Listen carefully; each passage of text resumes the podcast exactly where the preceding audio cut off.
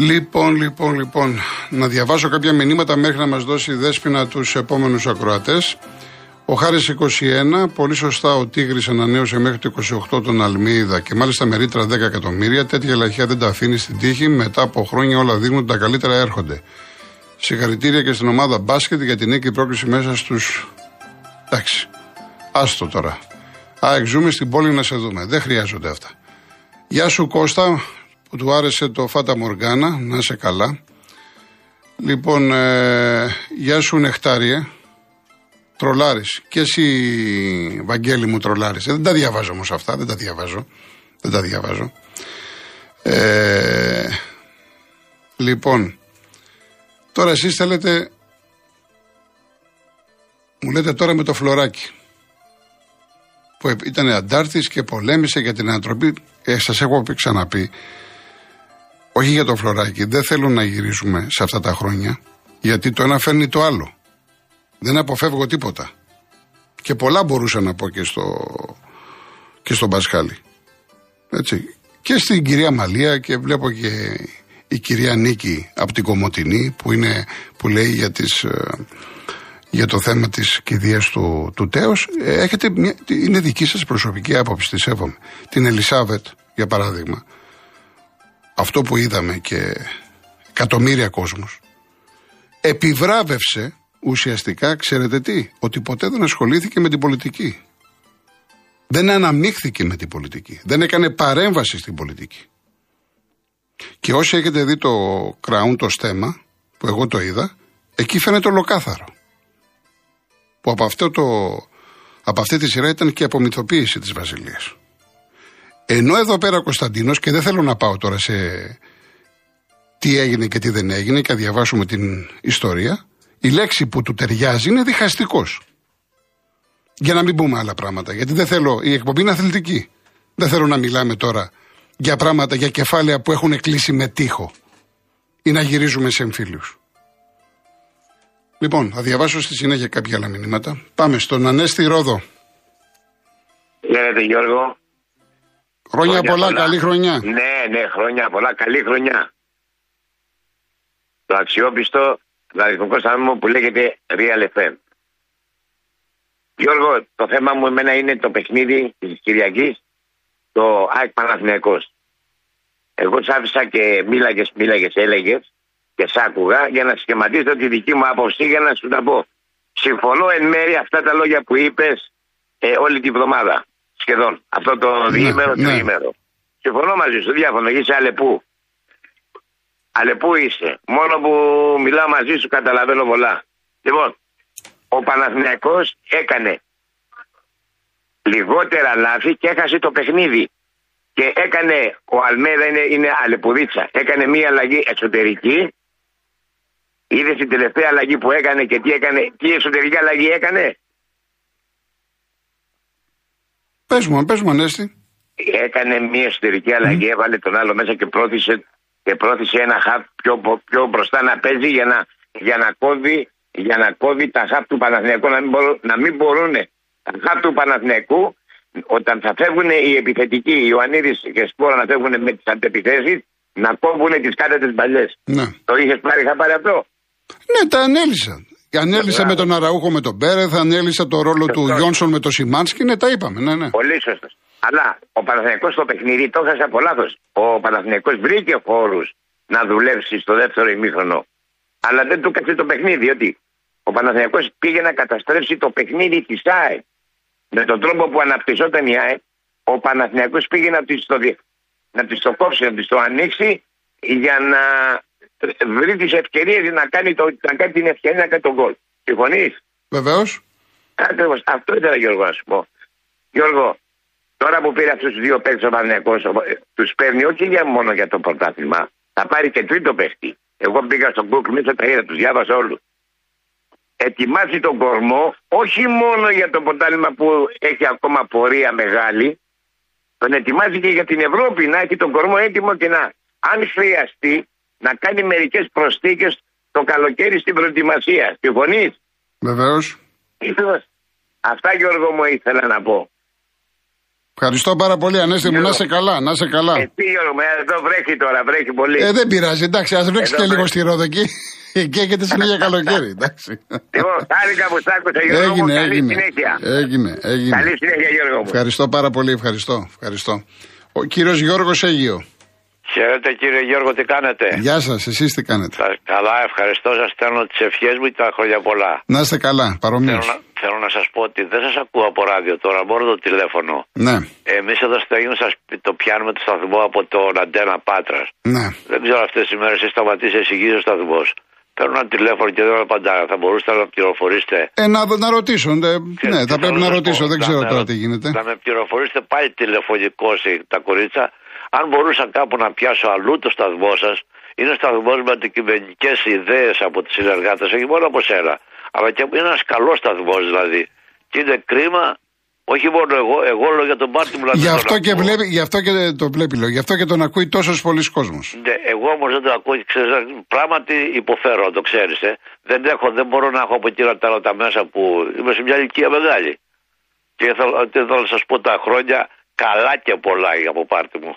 Έτσι, έτσι, ε, βέβαια. Ε, εμένα, ε, ναι. ε, άνθρωποι οι οποίοι είναι έτσι μεγαλύτερης ηλικία ναι. από μένα και μιλάνε έτσι, με χαροποιούν και με τιμούν.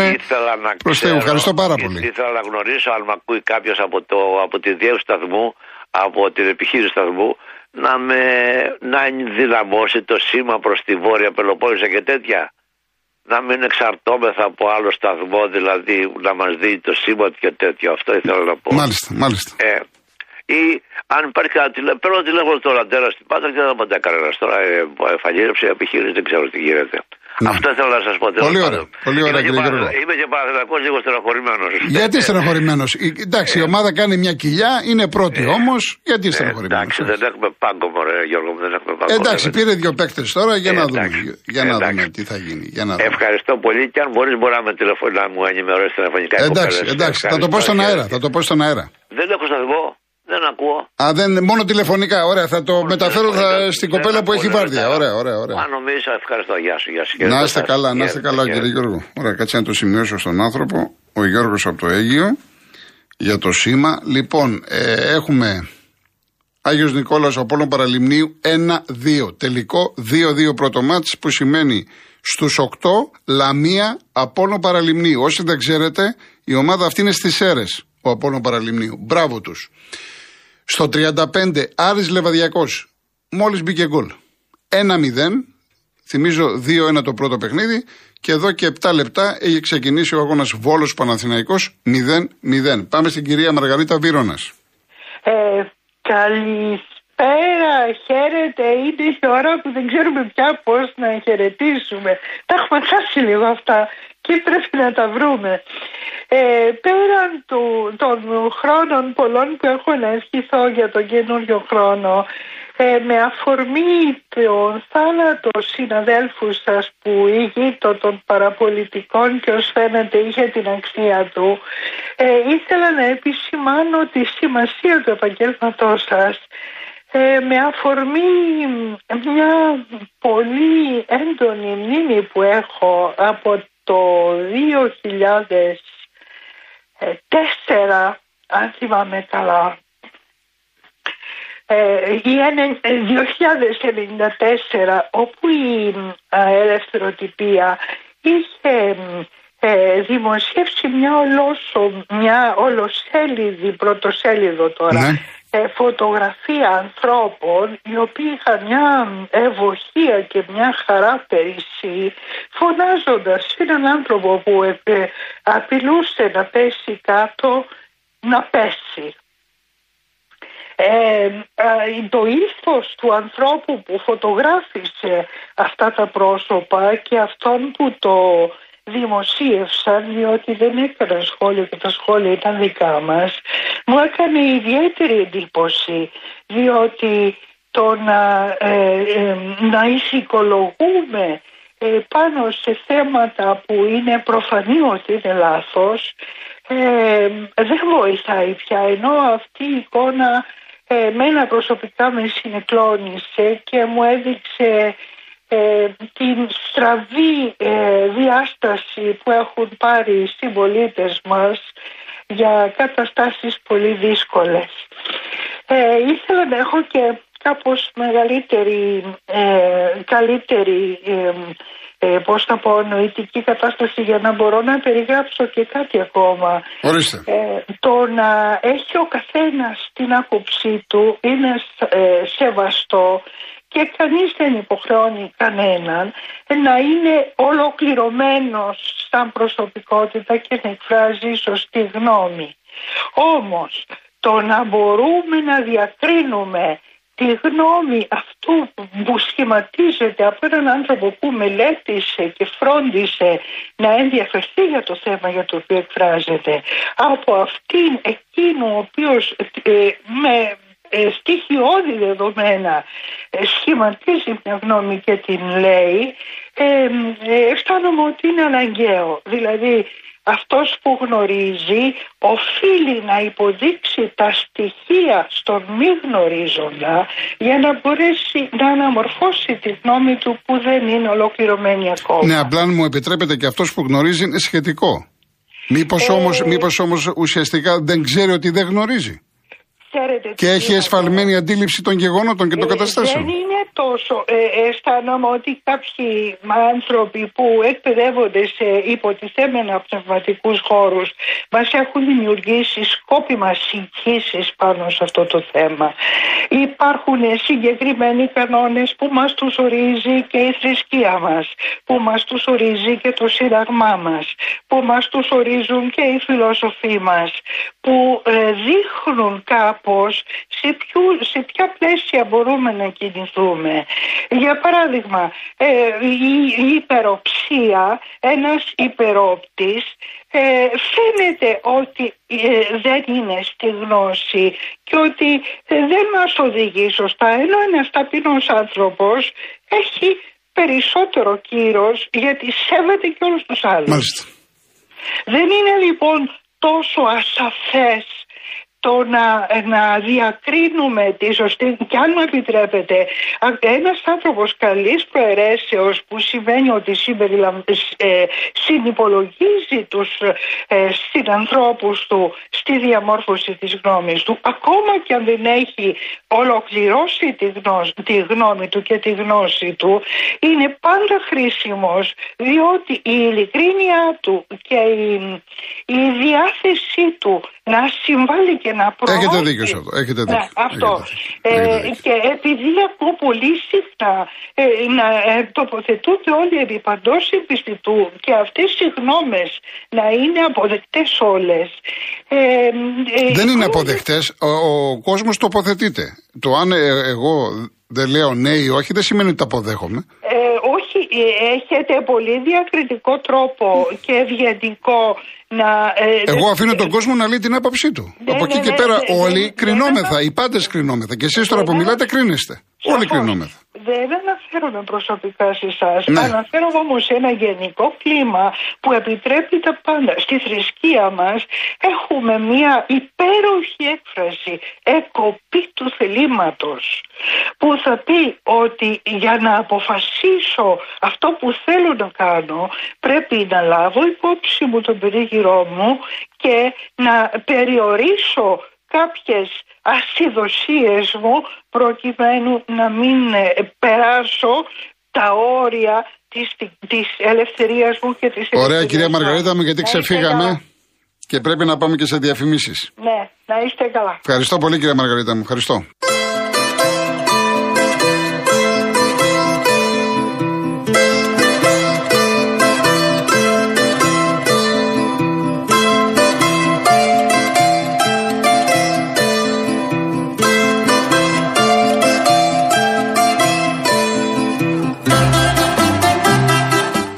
Λοιπόν, φτάνουμε προς το τέλος της εκπομπής. Γεια σου Δημήτρη Πάοκ Ουτσινά, έτσι το λέω καλά. Εντάξει, το πήραμε το μήνυμα. Ε, λέει εδώ η Κατερίνα Κουκουέ. Είπα λέει στον παππού μου, πέθανε ο βασιλιάς και μου είπε τι διαολική στη Βραζιλία με βουντού πήγαν να αναστήσουν τον Πελέ και δεν τους βγήκε. Τα σπάει ο παππούς Θεούλης. Λοιπόν, ε, λέει ο Βαγγέλης, όταν βρίζει, λέει ο φίλος σας από Λονδίνο από το Βέλγιο, τους αφήνετε. Κάνετε μεγάλο λάθος. Κάνετε πολύ μεγάλο λάθος. Δεν αφήνω κανένα να μιλάει έτσι. Όχι, κάνετε μεγάλο λάθος. Λοιπόν, ε, λέει η Ανδριάννα, από την Κηφισιά. Ελληναράδες κάθονται στην τηλεόραση τρεις μέρες να δουν σε απευθείας συνδέσεις με Λονδίνο το θάνατο και την κηδεία της Ελισάβετ. Αλλά μόλις πέθανε ο Κότσος, αρχίζουν τα βρυσίδια και τους αφορισμούς. Τελικά από το εβδομήντα τέσσερα πέτυχε η λοβοτομή. Ζήτω το έθνος. Μου λες ο Γιάννη ότι τρολάρεις. Εντάξει. Τρολάρεις, τρολάρεις. Ωραία. Ο Πάνος, όταν πεθαίνει η βασιλιάς, μη χαίρεσαι λαουτζίκο. Μη λες πως θα είναι καλύτερος ο Νίνα από τον Τέος. Πως θα είναι το Λυκόπουλο καλύτερα από τον Λύκο. Τότε μονάχα να χαρείς. Αν θα είναι ο τελευταίος. Κώστας Βάρναλης. Ο Στέφανος από Ραφίνα. Ο πατέρας μου ήταν δεξιός και βασιλικός. Ήταν όμως δημοκράτης, κυρίως στην οικογένειά του, καθώς αποδεχόταν και σεβόταν τα παιδιά του που το βγήκαν κομμουνιστές. Είχε και χιούμορ. Κάθε άνοιξη που αγόραζε μια γλάστρα βασιλικό έλεγε: Αχ, κακομοίρη μου βασιλικέ, εσύ και εγώ μείναμε μόνο. Λοιπόν, ο Λεωνίδας για τον προπονητή της ΑΕΚ που θα πάρει δέκα εκατομμύρια, δύο φορές τζακπό του Τζόκερ είναι και πληρωμένος. Η ρήτρα είναι δέκα εκατομμύρια.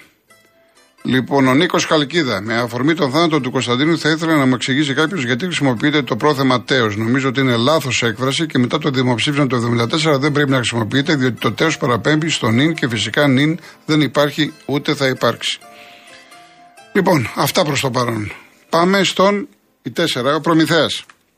Χαίρε. Γεια σου Προμηθέα. Ε, τι να πω κι εγώ, φωνή βόδωσαν τη ερήμο. Λοιπόν, πέθανε ο, ο Τζένος. Ο? Ο δημοσιογράφος, ο Τζένος. Α, ο δημοσιογράφος. Παραπολιτικά, ναι. Τι να πούμε για τον άνθρωπο. Τι να πούμε. Ταυτόχρονα, ταυτόχρονα πέθανε και ο... Ο Τσιτούλης, ένας από την Ερτρία, σκηνοθέτης εκεί, Ερτρία, δημοσιογράφος κι αυτός. Και ένας Πιτυχάκης, πάλι κριτικός κι αυτός δημοσιογράφος. Ναι, ναι, ναι, το διάβασα. Ναι. Γι' αυτός δεν ακούσαμε τίποτα. Αλλά και ένας βιολόγος εδώ που διαβάζω εγώ και κρατάω και αρχαία, ένα σωρό αρχεία τέλος πάντων, λέει ότι ε, από το δύο χιλιάδες. Ε, από το χίλια εννιακόσια ενενήντα έξι μέχρι, το δύο χιλιάδες, μέχρι σήμερα δηλαδή, πεθαίνανε. Πε, πεθαίνανε Ε, λιγότεροι άνθρωποι σε σχέση με τη δύο χρόνια, αθλητές δηλαδή, αθλητές, γιατί πέθανε και ένας αθλητής είκοσι δύο χρονών και κάτι δεκαοκτώ χρόνια για το παιδί και τα λοιπά και όλα αυτά πάρα πολύ, το ξέρετε, δεν θα μείνω εκεί. Θα εστιάσω εδώ σε αυτό που είπε ο, ένας ε, πολυκρέτης, ένας μοριακός βιολόγος, έδωσε σε συνέντευξη στο Focus εφ εμ και είπε ότι χίλια εκατόν ένα άτομα χάσαν τη ζωή τους αθλητές και δεν είχε ακούσει τίποτα για αυτούς. Και αυτοί οι περισσότεροι πέθαναν και στον ύπνο. Τι να πω. Δεν λέω τίποτα άλλο. Όλοι αυτοί είναι εμβολιασμένοι πάντως. Αυτό έχει σημασία. Ε, στη χώρα λοιπόν λένε τώρα λείπουν φάρμακα. Παντού λείπουν φάρμακα. Ενώ ο Ιπποκράτης είπε φάρμακο είναι και το μη παρέχει. Δηλαδή και αν μην δίνουν φάρμακα.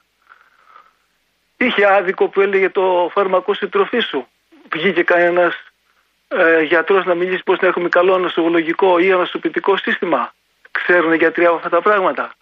Τη, στη χώρα δηλαδή, μια στιγμή, πάνω... η, μάνα, η, η μάνα που φεύγει από την Καλαμάτα και έρχεται στην Αθήνα να βρει φάρμακα για το παιδί της. Γιατί είναι μάνα και ανησυχεί, τι να της πεις. Ναι. Για πες, τι, τι της λες αυτή τη μάνα. Θα σας πω κάτι. Εγώ Όχι, τι να... λες τη μάνα αυτή, τι της λες. Θα σας πω. Ναι. Θα σας πω. Γιατί να αρρωστήσουμε. Γιατί να αρρωστήσω άνθρωπο. Της λες γιατί να αρρωστήσεις το παιδί σου. Ότι και το παιδί είναι όλοι, είμαστε άνθρωποι. Ναι. Τι κάνει, δηλαδή, εγώ είμαι του προλαμβάνει. Άλλο λέω, άλλο λέμε. Εντάξει. Ναι, α, άλλο λέμε. Mm. Το, φάρμα, μα, το φάρμακο, εγώ θα σας πω κάτι άλλο. Λόγω χρόνου τα λέω λίγο γρήγορα. Ε, λοιπόν, θέλω να σας πω κάτι άλλο. Να βγει ένας γιατρός κάποια μέρα να μας πει ποιο φάρμακο θεραπεύει. Μήπως θεραπεύουν το ζάχαρο ή ποια άλλη ασθένεια, την αθρίτητα, κανένα φάρμακο. Η φύση θεραπεύει, ο γιατρός αμείβεται, λέει. Ε, ο Ιπποκράτη. Μια φορά, θα σας πω και ένα ανέκδοτο. Μια φορά στην αρχαία Αθήνα ε, βρήκε ένας γιατρός έναν Συνέλληνα και τον ρωτάει: Πού είσαι, χάθηκες, πώς είσαι, και του λέει: Είμαι καλά, γιατί δεν έρχομαι σε σένα. Το παντάει ο, mm. ο φίλος. Δηλαδή, οι, οι γιατροί τι έχουν σπουδάσει τώρα, δεν, όχι την ίαση, την, την θεραπεία, το φάρμακο. Καταλάβατε. Εμείς δηλαδή, στη χώρα που περπάτησε ο Ασκληπιός, ο Ιπποκράτης, ο Θεόφραστος, ο Γαλινός, ο Διοσκουρίδης, αυτά. Να τα πετάξουμε. Κανένα φάρμακο δεν θεραπεύει. Και είπα και την άλλη φορά, έχουμε στο... Ε, και, και εσείς νομίζω κάτι άκουσα ότι μια παίρνετε φάρμακο για πίεση. Μα να σας πω εγώ για την πίεση να περάσει αμέσως. Μην ξαναπάρτε. Την επόμενη φορά θα σας πω ακριβώς Θα κάνει τη θυμή. Μισό λεπτό, μισό λεπτό.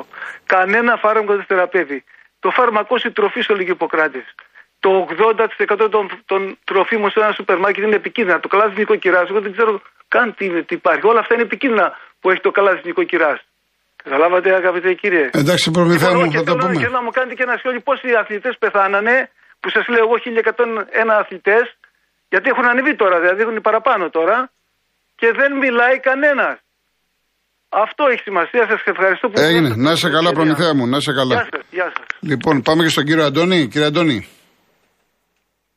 Γεια σας κύριε Γιώργο. Γεια σας κύριε Αντώνη. Χαιρετίζω και τους συνακροατές. Ε, δύο ποιηματάκια πάλι σήμερα, ε, τρία λεπτά σύνολο. Όσο λοιπόν, ε, τώρα τρία λεπτά, μια στιγμή, μια στιγμή να σας πω κάτι. Ε, ναι. Τρία λεπτά πάμε, αργούμε. Να σας πω, να, μπορούμε να βγούμε αύριο. Εντάξει. Να το διαβάσουμε αύριο, γιατί θέλω να διαβάσω κάτι του Καβαδία και δεν προλάβω.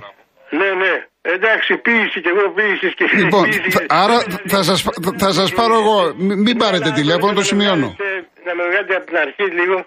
Εντάξει κύριε Αντώνη μου, εντάξει, θα τα πούμε αύριο.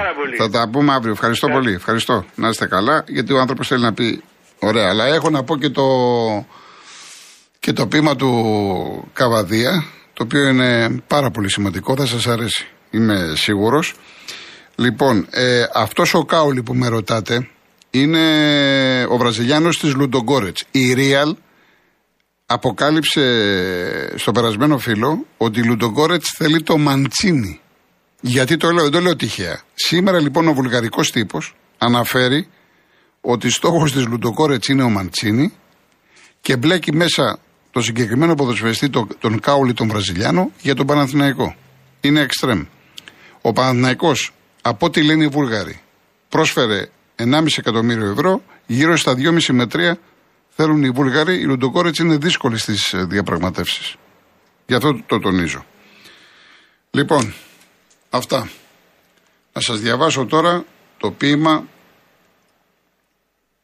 Έχουμε κανένα γκολ. Όχι. Ένα μηδέν ο Άρης, μηδέν μηδέν ο Παναθηναϊκός στο εικοστό πέμπτο λεπτό. Ωραία. Θα σας διαβάσω λοιπόν το ποίημα «Το αγαπάω», το οποίο το έγραψε στα δεκαεννιά του χρόνια. Δεν είναι στις τρεις ποιητικές συλλογές. Και γιατί το διαβάζω και γιατί μου έκανε εντύπωση το συγκεκριμένο ποίημα? Για τον επίλογο του. Η τελευταία φράση. Θα τη διαβάσω και θα καταλάβετε. Στα δεκαεννιά του χρόνια, επαναλαμβάνω, έχει πολύ μεγάλη σημασία. Δεν είναι ούτε σαράντα εννιά, ούτε εξήντα εννιά, ούτε ογδόντα εννιά. Είναι δεκαεννιά χρονών παιδί. Αγαπάω ότι είναι θλιμμένο στον κόσμο. Τα θολά ματάκια, τους αρρώστους ανθρώπους, τα ξερά γυμνά δέντρα και τα έρημα πάρκα, τις νεκρές πολιτείες, τους τρισκότινους τόπους. Τους σκεφτούς οδηπόρους που με ένα δισάκι για μια πολιτεία μακρινή ξεκινάνε. Τους τυφλούς μουσικούς των πολύβων δρόμων. Τους φτωχούς, τους αλήτες, αυτούς που πεινάνε.